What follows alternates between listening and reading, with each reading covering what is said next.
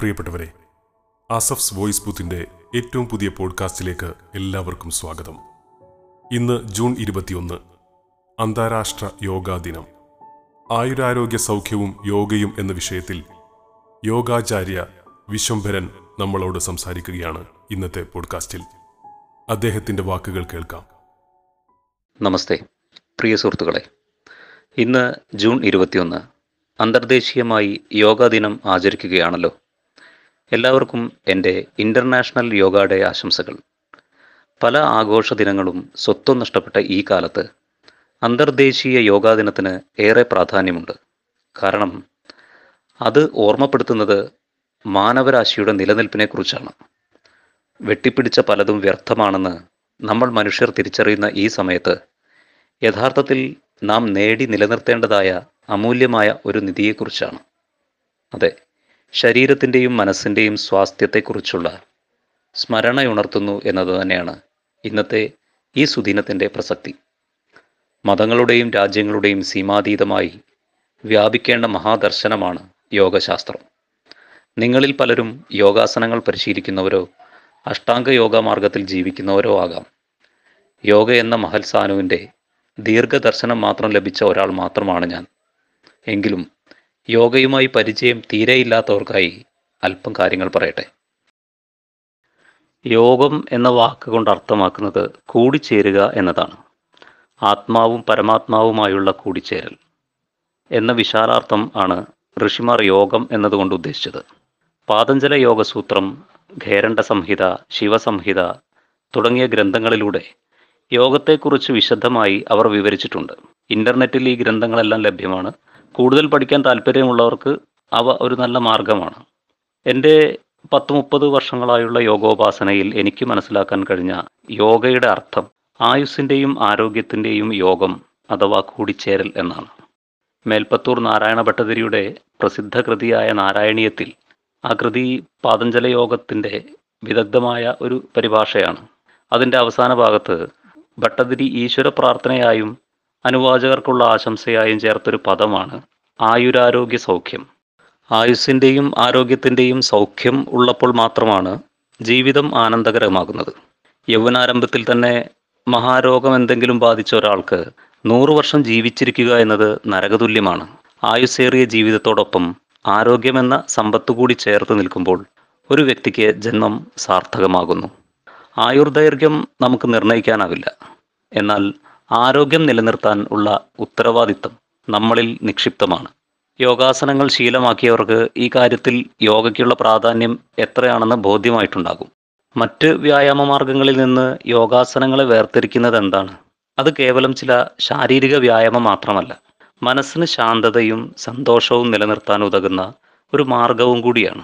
യോഗസൂത്രപ്രകാരം യോഗ ചിത്തവൃത്തി നിരോധ എന്നാണ് നിർവചനം.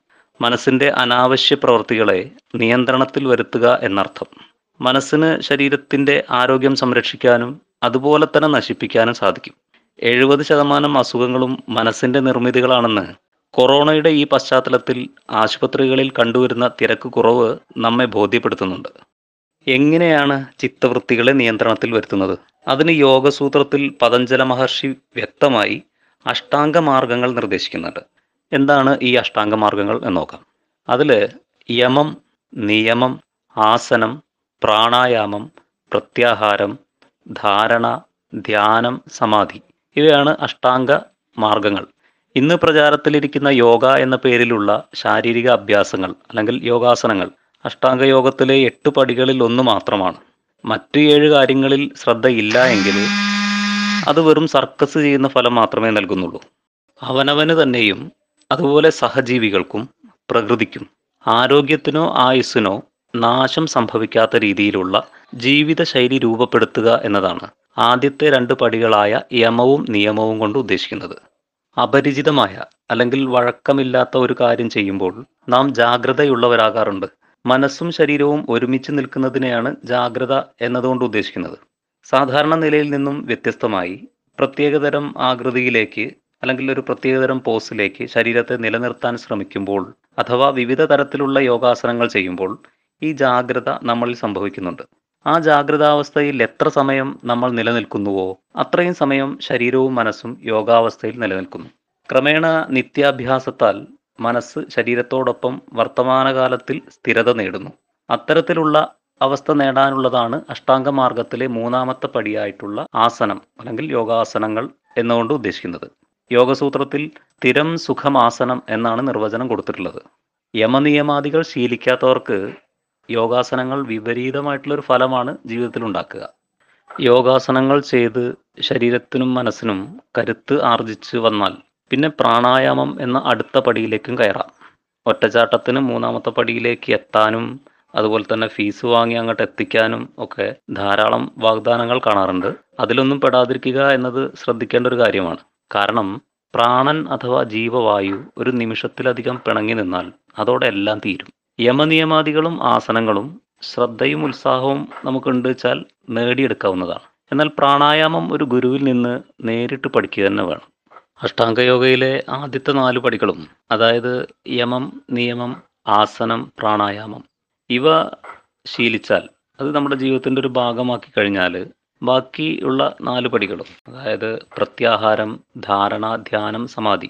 പ്രത്യാഹാരം എന്നതുകൊണ്ട് ഉദ്ദേശിക്കുന്നത് എന്താ വെച്ചാൽ അനാവശ്യമായ കാര്യങ്ങളിൽ നിന്ന് നമ്മളെ പഞ്ചേന്ദ്രിയങ്ങൾക്കും വിമുഖത ഉണ്ടാക്കുക എന്നുള്ളതാണ്. അതായത് അനാവശ്യമായ കാര്യങ്ങളോട് നമുക്കൊരു പ്രതിപത്തി ഉണ്ടാവാതിരിക്കുക എന്നുള്ളത്.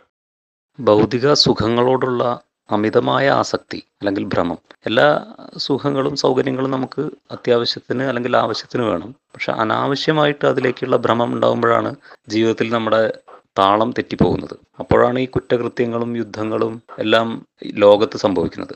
അപ്പോൾ അതിൽ നിന്നെല്ലാം ഒരു വിമുഖത നമ്മുടെ മനസ്സിനുണ്ടാവും.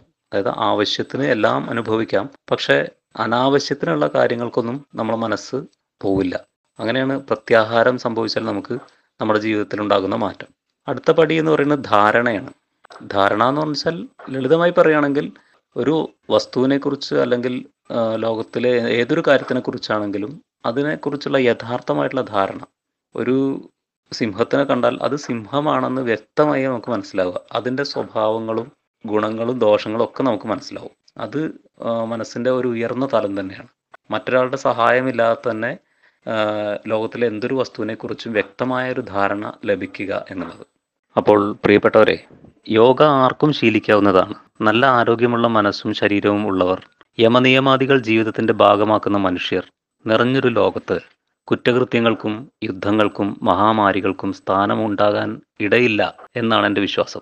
ഇതുവരെ ആരംഭിച്ചിട്ടില്ല എങ്കിൽ ഇന്ന് തന്നെ ഈ അന്തർദേശീയ യോഗാ ദിനത്തിൽ തന്നെ യോഗ ഒരു ശീലമായി ആരംഭിക്കൂ. എല്ലാവർക്കും ആയുരാരോഗ്യ സൗഖ്യം ആശംസിച്ചുകൊണ്ട് നിർത്തട്ടെ. സ്നേഹാദരങ്ങളോടെ വിശ്വംഭരൻ. യോഗാചാര്യ വിശ്വംഭരനാണ് ഈ പോഡ്കാസ്റ്റിൽ നമ്മളോട് സംസാരിച്ചത്. യോഗ പരിശീലനം ഓൺലൈനായി മാറിയ ഈ ലോക്ക്ഡൗൺ കാലത്ത് ഓൺലൈൻ യോഗ പരിശീലനത്തിനായി നിങ്ങൾക്ക് അദ്ദേഹവുമായി ബന്ധപ്പെടാം. അദ്ദേഹത്തെ കോൺടാക്ട് ചെയ്യാനുള്ള number eight six zero six zero eight zero nine two three. ഒരിക്കൽ കൂടി eight six zero six zero eight zero nine two three. അസഫ്സ് voice ബൂത്തിന്റെ ഇന്നത്തെ പോഡ്കാസ്റ്റ് ഇവിടെ സമാപിക്കുന്നു. നന്ദി നമസ്കാരം.